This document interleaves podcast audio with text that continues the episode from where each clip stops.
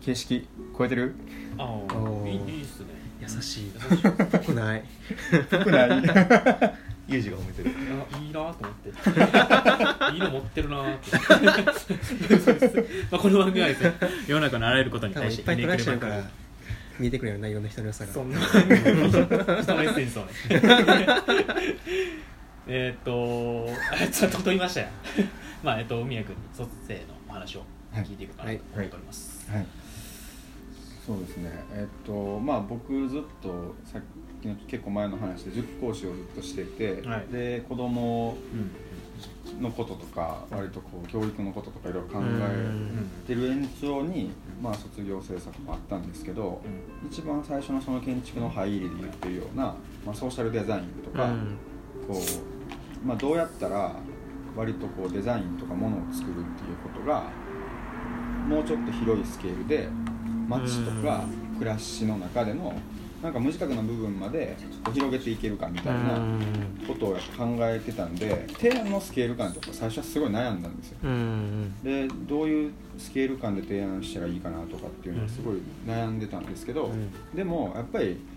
割と大きくこうマーバンプランニングみたいなことしないと、多分わからないなと思っうんたのがあってでその時まあちょうどえっと、まあ、奈良の大和高田っていうところで、うん。あのまあ、手伝ってたことがあって、うん。でそれは子ども食堂を作る計画やったんですけど、空き家を改修して子ども食堂にするみたいなのをしてたんですよ。え実際今もあるもう今はできてあるんですけど、うん。まあ、それ別に僕本当手伝っただけで何もあれですけどでもあのその時にそこのこうすごいなんていうか状況みたいなのを、まあ、説明してもらった時に結構すごい街やなっていうのがあって、うん。で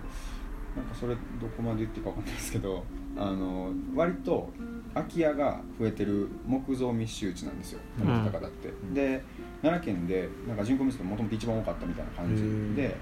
でそういう町で今は本当に空き家だらけになってるんですけど、うん。でそしたらそういうこう空き家に、まあ、安くそういうのを売りに出す人が多くなってでダーッとこう若くて結構こう経済的に苦しむ知らない人たちがダーッと住み始めて、うん。で割とこう犯罪の件数とか虐待の報告件数とかがドカッと上がったり、うん。なんかこう生活保護とか就学支援受けないとうん。学校に通えないみたいな人がすごい多くなったような背景がある町を対象にしたんですけどなんかそういう場所でどうやってその子どもたちの、まあ、居場所とかを作れるかみたいなことを最初はまあテーマに考えたんです。よでその時にまあでも居場所っつってもなんか保育所とかの延長みたいになんかスペース作ってみんなでなんかお勉強しましょうねみたいなことしても全然しゃあないなと思った時になんかどうやったら子どもたちにその本当に学びの場を作れるかみたいなこととかを考えたんですよ。でその時にやっぱそこの町の産業とかそのなりわいとかを掘り下げていかないと、うん。そういうものと建築を結びつけてそこに場所を作っていかないとなんかなかなか難しいかなとかっていうのはまあ最初に取っかかりとしては考えてて、で、えっと、一応卒業論文と卒業制作両方あるんですけど論文の部分でその、まあ、町のリサーチみたいなことをしてうん。で空き家調査の論文を書いたんですよ。で空き家調査の論文を書きながらその空き家率みたいなことを、うん。まあ、調べたりいろいろしていくとなんかその町が抱えてるなんか構造的な問題みたいなことがちょっとずつ見えてうん。きた部分があって、でなんか結構片話になってるんですけどもともとその町っていうのは江戸時代から綿花を中心にこう商家として栄えた町でですごくこう、車とかが、まあ、普及する前からあった町なんで、まあ、道幅も狭いんですよ。うん。でしかもこう割と飛鳥時代とかから町自体はあったんで上里っていうこう、まあ、京都の町なんかもそうなんですけど、水平垂直に道を通すとグリッドシティになってるんですよね、でまあそういう場所で普通に、えっと車が通るの結構キツキツな道路とかっていうのも昔は別に問題なくてみんなあの商売をしてて町屋が並んでたんでただの歩行空間としてあっただけなんですよ。で全然車ないんで駐車スペースももちろん自分の家の敷地には持ってないようなところばっかりなんですけど、それがこうどんどん、まあ、綿花を中心に栄えた町なんですけど割とこう日本の産業が繊維業から中核工業に移転していく流れの中でどんどん衰退していってで車はどんどん普及していってでその空き家も、えっと、いっぱい今は増えてるんですけど昔は駐車スペースを設けてないような家なんで駐車場作れないんですよねその敷地の中に。でそうすると空き家が何軒か並んだところを潰してそこを駐車場に変えるんですよ、うん、で道幅が本当にこう昔の道路法で定められてるような3メートル歩かないかぐらいの道路にキツキツで車が通って、うん、でしかもその外区の中にポツポツポツポツ駐車場できていくから中にどんどん車入ってくると、うん、ほとんどその人が歩けるスペースなくなっちゃうんですよ。でそうすると昔は街に割とちゃんと賑わいを表出させてたような場所っていうのが全部消えちゃう。それはなんか街が成立した時のスケール感と生活の変化とか産業の変化みたいなことに見合わないものがそのまま残ってしまっている状況があって、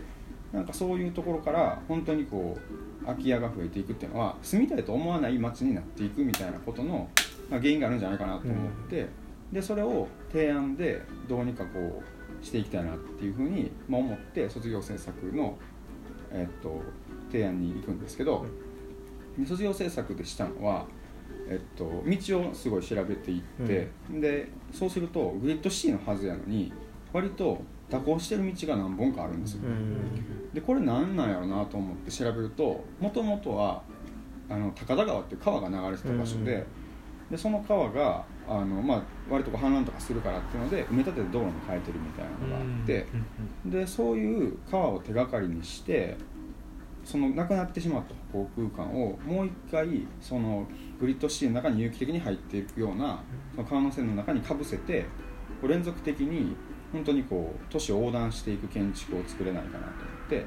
でその連続的に作った建築のそれぞれの場所で例えば農地に置いたら農地ではその農地の産業を促進するし住宅地に入ると住宅地の周りの機能と関連づけて何かその場所を促進できる空間を作るとかっていうふうにしてどんどん都市に広がっていきながら、うん、本当に川みたいに増設されて増えていったりそれがなくなっていったりみたいなことを繰り返していけるようななんかこう提案みたいなのを最終的にはまあしましたね。なるほど、うん、その時はこう その僕の建築のことをコミュニティインフラって名付けてたんですけど、人のこう滞留する場所とかこう動線が消えた中でそういうのをもう一回その川に高田川として流れた場所に、まあ、コミュニティインフラとしてもう一回その人の流れのを作るみたいなことを、まあ、してなんかそういう提案をするとそれってこう建築とか都市から、まあ、場所をどう作るかみたいなことかなとはまあその時は思ってたんですけど。なんか聞いてて面白いなと思ったのはその最初の卒業制作の入り口がまあ、いわゆるこれ作りたい何作りたいっていう話からではなくて、うん、なんかもうちょっと自分が培ってきた思考方法みたいなもののなんかレンジみたいなものをどう拡張できるかみたいなところから入ってるのはなんかいわゆるフィナーレとしての卒業制作みたいなお祭りじゃなくて、なんか自分の学びとしての卒生みたいなことをしているのかなと思ってでそこが面白いなと思いました。でえっとなんかこうちょっと疑問に思いつついいのかな別にいいのかなって自分の中で納得してるんですけど一個思ったのはいわゆるそのじゃあそのレンジを拡張しますって話の、えー、延長線上にテーマがあってでそのテーマのまあ多分抽象的な見方をするといわゆる培ってきた思考方法みたいなものをどう伝えていくかみたいな話が真ん中にあったような気がしててでそれはまあ建築とその塾講師っていうバイトの中で培った思考をまあ子供に伝えるみたいな話があったなと思ったんですけど、どっか、えっと、距離感近いなっていう感じがしたんですよ。なんかこうなんて言うのかな。こうどう言ったら伝わるか分かんないですけどその距離感近い感じがしたんですけどでもなんかすごい文也君の中のリアリティがあるからまあいいのかなってなんか正しいのかなって思いつつでも、直近の。直近する問題性だっていうこと。いわゆるさっきの学びとしての卒生だけど、うん、そのいわゆる一歩前に自分が進むための卒生でじゃあなんか100歩先に何か投げたかみたいな話とかその遠い未来に対する可能性をどれだけ取れたかっていうところをちょっと聞きたいなって思います、えっとまあその時になんか自分がやってることって都市計画なのか建築のデザインなのかなんかそれともこう、うん。なんていうか、そうですよね街づくりみたいな話なのか、なんか何なのかなっていうところは確かにずっとあって、うん。でそれがまあ分からない部分もあったんですよ、うん。ででもうーん何なんですかねそこをこううーん難しいですけど考えてた時に、まあ、コミュニティの話とかっていうのは割とまあよく今の時代って語られる話としてあると思うんですけどでもまあコミュニティっていう言葉を多分使わなくてもうん。本当は建築家がそこに介入していくような必然性ってある気がしてたんですよ。それは僕が例えば塾で勉強教えてる時に中学生に5教科教えたりしててうん。うわ教えながら全部建築に関係してるやんけって思う瞬間ってやっぱりあってでそれはどの専門家にももちろんなれないかもしれないですけど、うん。そういうこう縦割りになって細分化されていくような社会をちゃんと横断的につないでいけるっていうのがなんか建築家の職能なんじゃないかなっていうのはなんか感じたんですよ、うん。そのしながら。はい一般会とか普遍会にはい。取り込んでいける手段としての建築、でそこはなんかこうその時初めて、まあ、自覚したというか、うん。街のスケールまで行っても、制作やってる途中で一番文也がやっぱり気持ちよかった瞬間とか解けたっていう瞬間とかドライブした瞬間を卒業卒生の間には何やったかっていうのが一番聞きたいところ。だから形に落とす瞬間から